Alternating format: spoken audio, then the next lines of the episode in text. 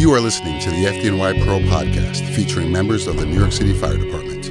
We want to share stories from the field, best practices, lessons learned, and help save lives. Welcome to this edition of the FDNY Pro podcast. I'm today's host, Captain John Sorello. Today we're coming to you from the quarters of FDNY's Rescue Company 1, which happens to be my current assigned company. We have a special guest with us today, a former member of the company and a very good friend retired FDNY Lieutenant Kevin Shea. Kevin's career has brought him through some of the busiest companies. While a member of Rescue One, he responded to two of the most well known operations in the FDNY history. The Times Square roof rope rescue in May of 1991, where he was lowered from the roof of a 12 story building to save a trapped victim who was on the floor below. And the World Trade Center bombing in February of 93, in which he was seriously injured while rescuing trapped victims. Welcome, Kevin. It's great to see you. Ah, thanks for having me, Cap. I appreciate it. Before we get into the details of your career, how long has it been since you've been in these quarters? I haven't been back here since 9 11. My uh, goodness. Yeah. Wow. brings back a lot of memories. Yeah, a lot of uh, really special guys I worked with, and a lot of guys I miss very much. When you see a lot of our walls here are covered with a lot of 8 by 10 pictures, you know, through the years, I'm sure you see a lot of familiar faces. Oh, yeah, a lot of familiar faces. And actually, I'm happy to see that a lot of the pictures that were here when I was here are down and there's newer pictures up. It's a nice mix. 100%. We do try to cycle through and keep things, you know, somewhat current, but always looking back to remember where we came from. But also, you're right, like the members who are current now, they're going to be the legacy at yes. some point in the future. So yes. it's a great point. If, if you don't mind, uh, can we have a brief bio of your career, like where you were prior to coming to Rescue One? I uh, worked in 227 engine, uh, 108 truck, and then Rescue One. And when did you come on the job? I came on in July of 84. Initially assigned out of Proby School to 239 engine, transferred from 239 to 227 while still on probation that January. January of 85, I got to 227. Stayed there until I think it was October of oh, 86. And then I went to 108 and I stayed there until uh, early summer of 90. That's when I got to Rescue One. Myself being from uh, assigned in Brooklyn in early in my career, I, I, know 227 is a prime spot and a tremendous amount of fire duty. Oh, it was the best. Captain Higgins, really an impression that was made on me through the rest of my life, uh, what a captain should be. Treated us fantastic. It was like discipline and compassion at the same time. Uh, Captain Higgins was a home run. Fantastic, fantastic. As a modest man, I know you are. I'd just like to talk about your uh, roof rope rescue in May of 1991. You know, nowadays everyone has a, a cell phone and, and everything gets videoed.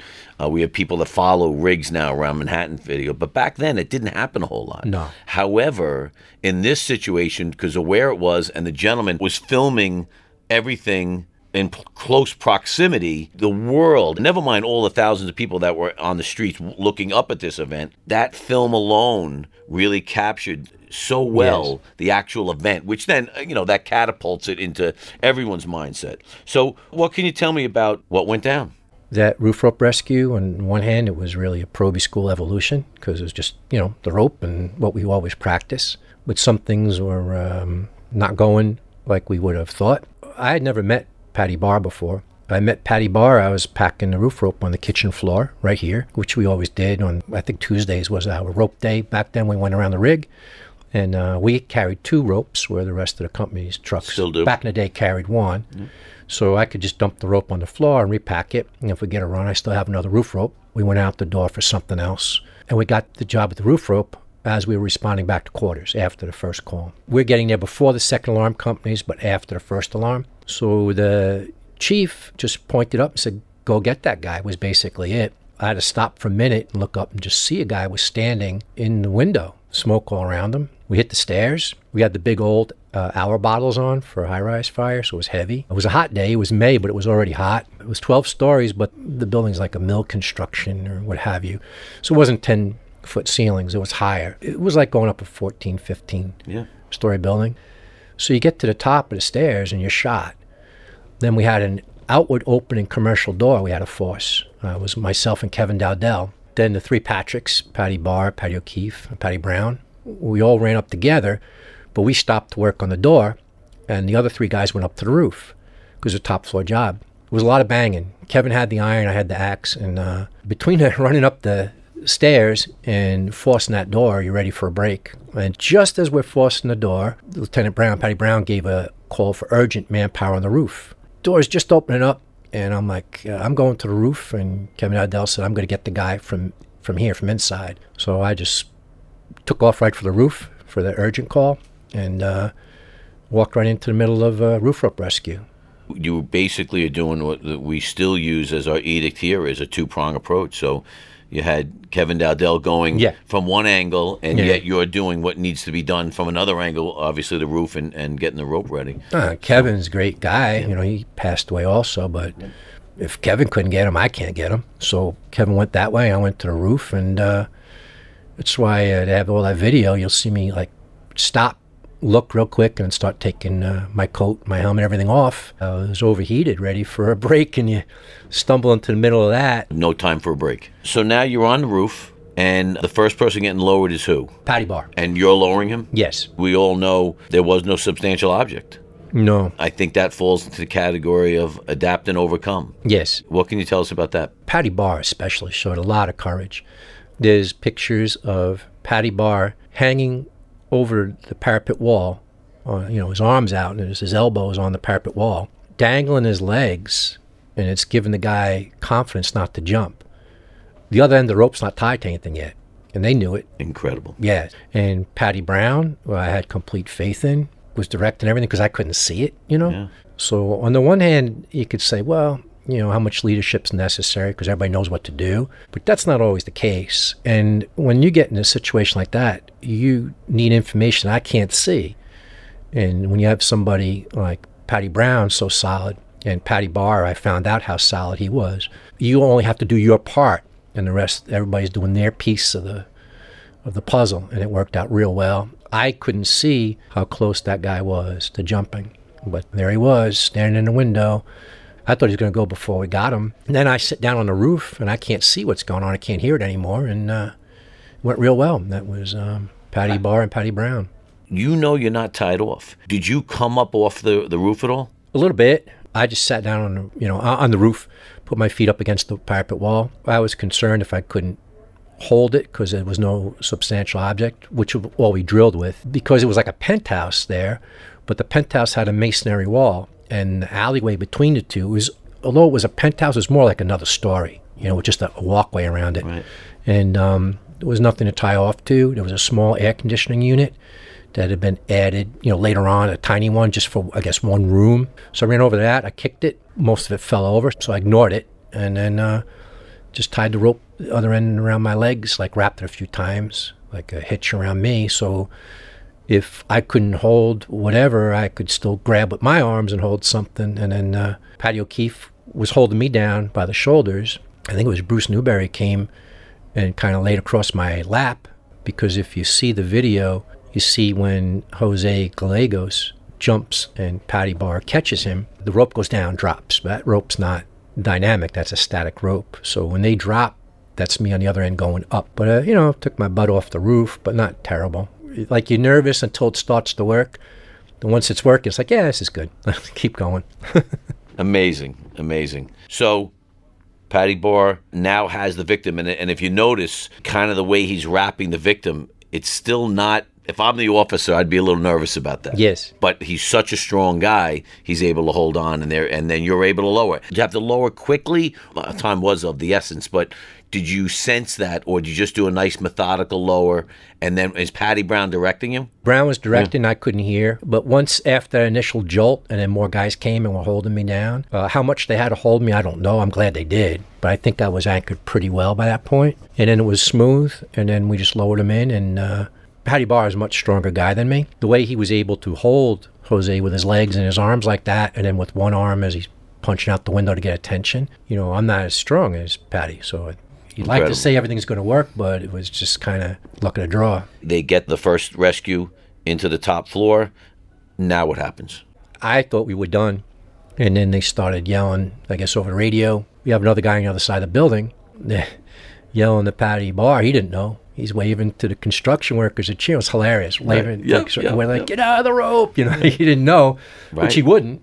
As soon as he climbed out of the rope, pulled it up, and I just clipped it onto my harness and I went over the other side. Incredible. And again, in the perfect world, we don't reuse a rope. No, You had no choice. no, no right. choice. Adapt and overcome. Yeah. There's a life at stake. There's a lot of safety numbers. Rope has that 15 to 1 safety, and mm-hmm. Most of the other things we do don't have as high a safety buffer, if you will. So I had no problem using that rope again, you know. So now who lowers you? Uh, Ray McCormick. Ray McCormick, Yeah, good friend yeah. of mine as well. Yeah. He's in 24 truck at the time? Yes. Does he have a harness? So the reason I lowered Patty Barr and not Patty O'Keefe didn't do it, who was already on the roof, was he didn't have one of those personal harnesses, was not issued to him yet, I don't believe. So we were just in the process of everybody getting one. I had just gotten mine like two weeks before. The hook that's braided into the end of the rope, I just snapped it on me and went because I was wearing a harness. That's why. Right, right. Otherwise, it would have been Patty O'Keefe. And it was much faster to clip on than Sure. tie another ball line on a, on Right. a bite and what. Absolutely. Then I think Ray showed up on the roof and he had a harness. So I believe that's why he ended up the one lower than me. Fantastic. So he takes his turns. Does he have a substantial object? I don't believe so. Yeah, no. no. So, so they're doing basically the same evolution. I believe the same. Yeah. How did you feel about that going over the side? Were you confident? Cap was easy for me. It already worked. Uh, it was easy for me to be confident. Patty Barr is the one that uh, Sure. showed a lot of nerve. you Sure. know. And so down you go. Down I go. I could see past him, and uh, heavy smoke looked like it was starting to come through that door near the top of it. So I was just concerned to not be hanging out too long if it vented out the window. Saw some video later. It looked like a picture. I had heat and smoke coming out. Yet as the evolution went on, I think it was blowing the other way most of the time, so it was fine. I had better control over the fella I picked up. His name was Peter Lewis, a nice gentleman. He listened to my directions because that room that I was getting him from was not as charged. So it was easier. Gave him directions, you know, arms around my neck, legs around my waist. So his second time it went really smooth. Yeah, that key there where they get their legs around like your hip area really Above your allows, waist, right, yeah. right, allows you to really hold on. Yes. A big part of when you get to a victim is you have to take control of the situation and really dictate to them what to do because their mind is, uh, you know, a million other places. They just Yes. want off of that ledge. So you make the grab, you start the lower, you go down one floor. Yes. And then how are you pulled in? I see members taking glass. Was there a little bit of a tug of war there, like between one one window or the other? Yeah, it was yeah, kind yeah, of. I didn't know which one they were going to get, and I was just like, I don't really care. Just make it quick. Get me off this rope. Exactly. They right, reached yeah. out with a hook and grabbed the rope. In hindsight, as you watch that video, as well as I've watched it, and I see some of the glass sharp edges around a tension rope, that's another thing that would get you a little bit nervous. Well, yeah, I saw that video and it shows the glass coming right out past my rope. That's not what happened. That camera angle makes it look like glass almost cut the rope. That's not the case. I was on the same level as that window he was breaking. That glass went below my feet. Gotcha. It just looked. It looked Yep. worse than it was. Sure. That's Yeah, not, yeah, yeah, yeah. It wasn't that, that bad. Absolutely. All right. So now, really, just amazing how it all went down. Well, that roof rope rescue came off so well. I owe a lot of that to Michael Higgins. Michael was always super ambitious, drilled constantly, really tested you. When we couldn't go out to drill, we could drill in uh, in the firehouse in quarters. Do it blind, folded, do it this way, do it that way. So when you see something coming off well, and you say, "Wow, that guy's really heads up," or he's thinking, "No, I wasn't. I was shot." A lot of it was automatic pilot, a little improvising here or there, but that's the constantly drilling. Roof rope rescues are certainly not a common thing, so it's hard to stay sharp on something that you don't think you're going to have to do, and you just got to keep drilling. again, such an incredible operation. The names that associated, yours included, Patty Brown, Patty O'Keefe, Kevin Del Del Ray McCormick. Yeah, I mean these are these are legendary people Yes. on our job as a whole. I do agree with you. Like you said, it's not something that once you got it, ah, we're good. In part due to your actions and how it really can happen, especially in Manhattan. The members here are drilling on it all the time. Yeah. And as a side note, the job has gone to an evolved version of the roof rope evolution, and it's a, a different system now. Yes. The KLSR, and it's going to be moving forward now through Annual Education Day. So fantastic. So, one of the lasting legacies of that operation, which really has nothing necessarily to do with the roof rope evolution, when members are working in Rescue One, mm-hmm. if you're going to wear a t shirt, mm-hmm. It's got to say Rescue One on, on it. Where does that come from, Kevin? When I, when I first got here, you're on what's called an onion skin, right? You're on a detail. You're not assigned to the company. Yep. So some of the guys would, you know, bust your chops and say, well, you can't wear a Rescue One shirt. You haven't earned it yet. You're not really assigned. You could be back in 108 tomorrow. You're only a detail. I'm like, well, fine, brother. I wear my 108 shirt. Would you believe I was on the order like the next week?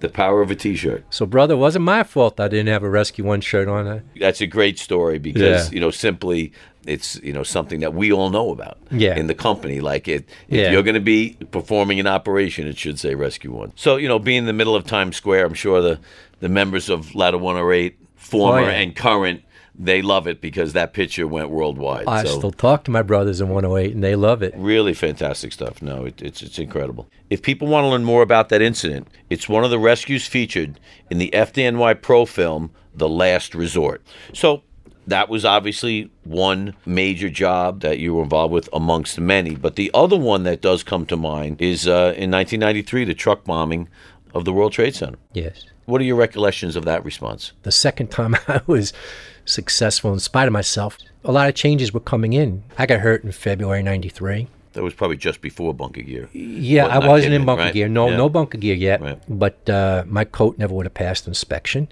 Uh, I had my old helmet, which fit on my head because they were custom made to your head. Sure. But your hair grows since probie school. You shake your head looking down, it might not stay on. Uh, I had all the worst stuff on. I looked like a bag of rags. So we had had a couple of jobs the night before. All of my stuff was soaking wet, and it was cold out.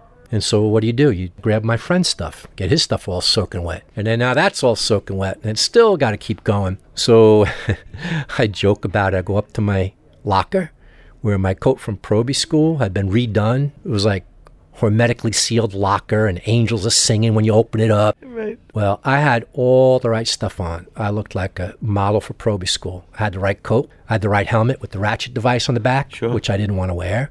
Everything was squared away, and that's what saved my life.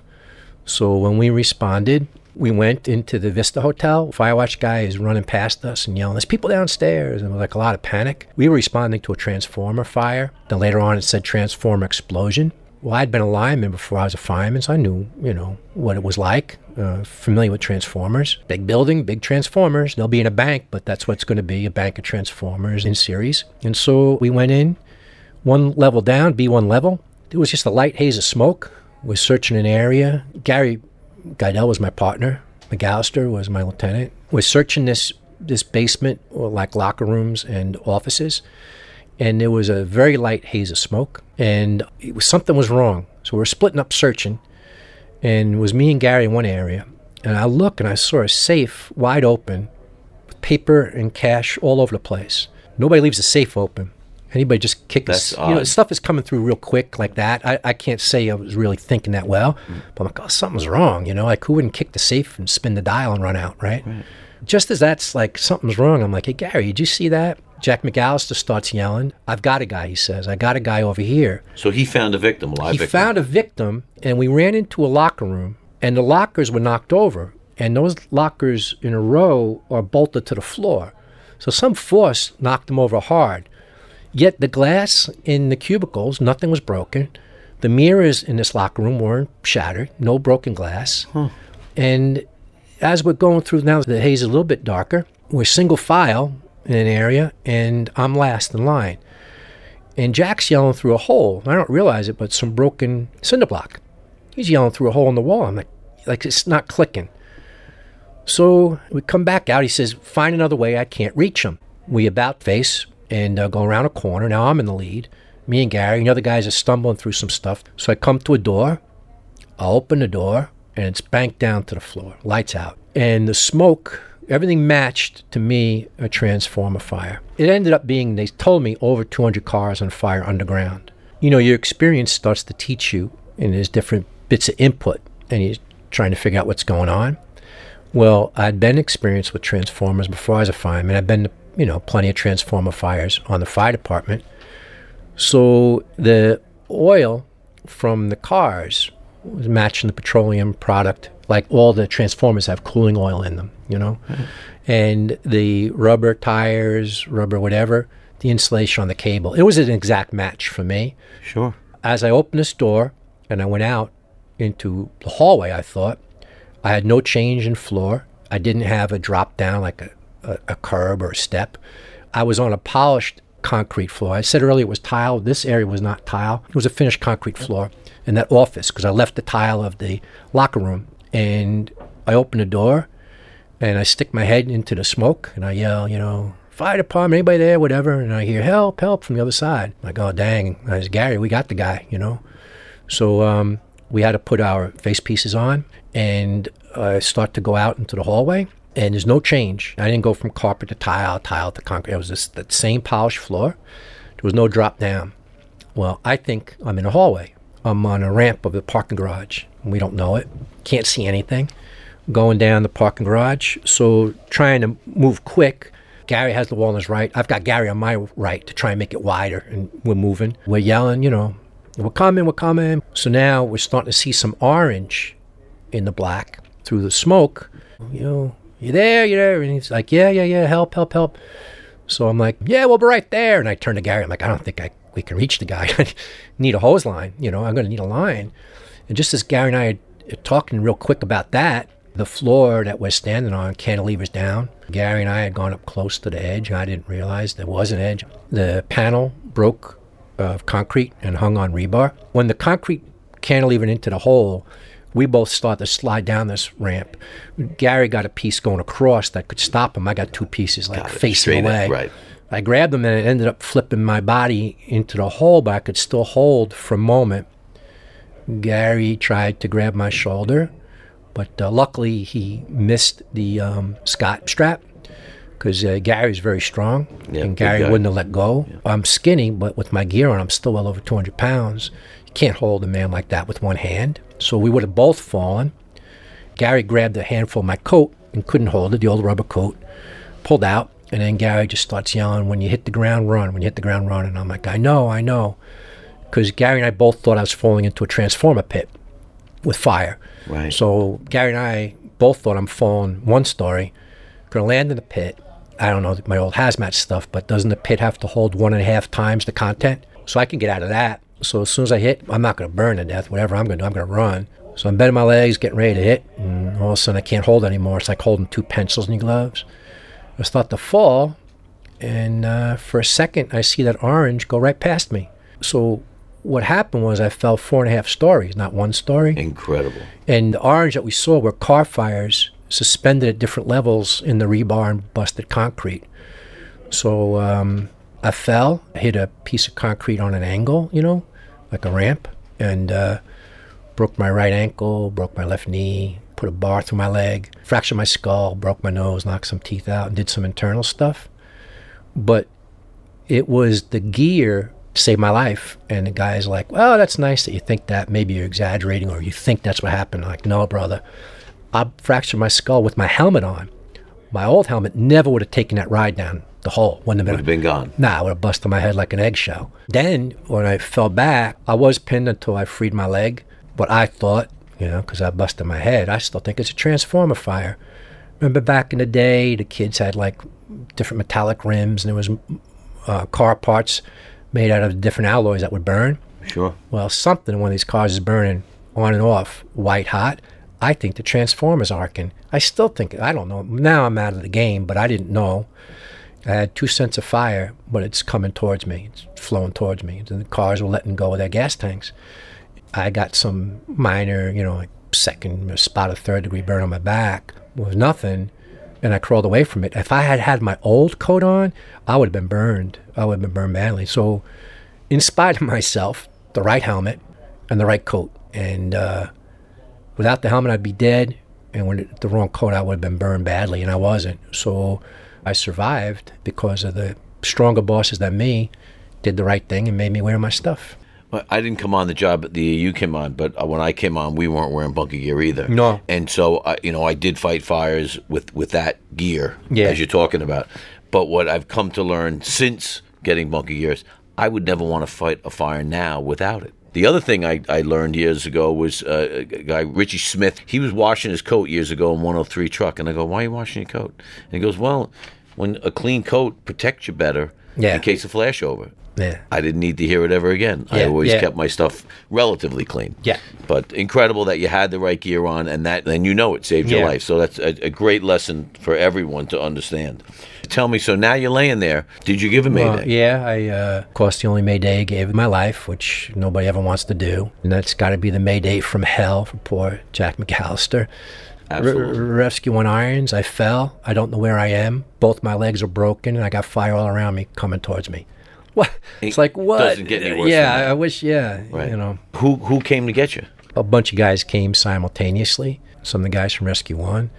They tried to get a portable ladder down where I'd fallen, and they almost bent the straight ladder, trying to get it around the stairway. Then when they got it around the stairway, they took a personal rope and uh, lowered it into the hole. And from the end of the 40 foot personal rope and the ladder swinging in the breeze, you know, wherever they had tied it in a 24 foot, it wasn't touching the ground where it was. So like, well, we can't do that can't do a rope evolution because can't see me. It's pitch black. I tell you, you know, on the radio, I got fire all around me. I don't know where I am. So Jack's looking down the hole. He says, I got pitch black coming up, heat coming up, fire coming up, and the rebar from the concrete's going out like fingers on a rake. So if you did lower a guy, you couldn't bring him back up. There's no Right, way. right. They tried to find another way around. And then the guys kind of came in simultaneously. The first guy to get to me was John Fox. John was in Brooklyn when I fell, the squad. Squad uh, one. Because I fell real early in the evolution. When I first fell, I could see horizontally, but I couldn't see vertically more than eight feet because the smoke wasn't lifting; it was just banked right there. But uh, as they started to rip all the doors off the parking garage and they made vent, however they did it all around the building, the smoke started to lighten up, and then they could see where I was. Plus, hand lines were already operating out, say, putting were out they a lot of fire extinguishing fire as from well. different floors. I didn't know they could hear me, and I'm giving you know reports. You're talking on the radio the Yeah, whole I'm to the left of that fire. I'm to the right of that fire. And you move that line to the left, to the right, and the line would move. Now I couldn't hear them, but they could hear me. They put out a lot of fire. Then John was able to be lowered down because now they could see that it was clear right underneath. So John Fox reached me first Via rope. Via rope.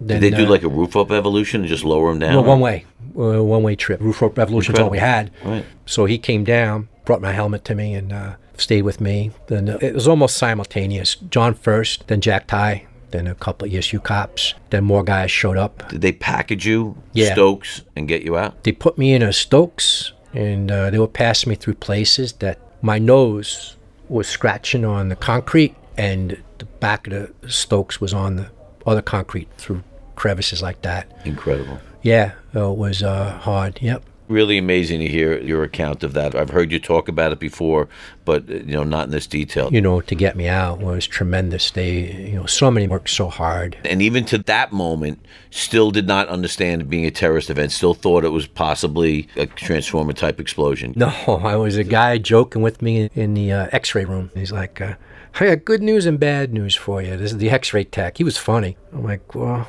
what's the what's the bad news?" He's like, "Your knees busted, your legs busted, this broke." Like, What's the good news? Hey, you're still alive. I was like, "Thanks." And then he told me it was a bombing. I'm like, "What?" He said it was a bombing. I said, "What bombing?" I didn't even know I fell all that far. I just I fell into a transformer pit. Fractured skull, your brain's scrambled. You're not thinking completely straight. You, trying to put it all together, and I didn't know what was going on until maybe two days later, because then I had surgery and How long did you spend in the hospital? not that long, only a little over a week. Uh, and then they actually sent me home with a nurse. How long were you convalescing till you felt like you were getting somewhat back to normal? Was it Oh, that was a months, miserable years? time. Yeah. year and a half on medical leave. I had a couple of surgeries during that period. Uh, and then I got back to light duty for six months after a year and a half. I had another surgery, and I was back on medical leave for another six months. And then uh, came back to SOC. Yeah. Very harrowing experience, and, and all I can say is you look great, Kev. Oh, thank you, brother. You really do. you really do. And I'm glad you're with us, and I'm glad it all, it worked out. Thank you for sharing with us. Thank you uh, for coming back to Rescue One's quarters. Just always know this will always be home for you. Long break was good for my head, but uh, as long as you don't overstay your welcome, which I promise not to do, Cap, I'll hit the bricks now, and uh, it is good to come back once in a while and say hello. and we're, better for it. So, Kevin, honestly, I really thank you for coming back, and Thank you're, you, al- Cap. you're always welcome here. And thank you for sharing with us. Oh, yeah, absolutely. Thank you, Cap. Welcome. Thank you for listening to this edition of the FDNY Pro Podcast. For more training and information from our department's subject matter experts, go to fdnypro.org.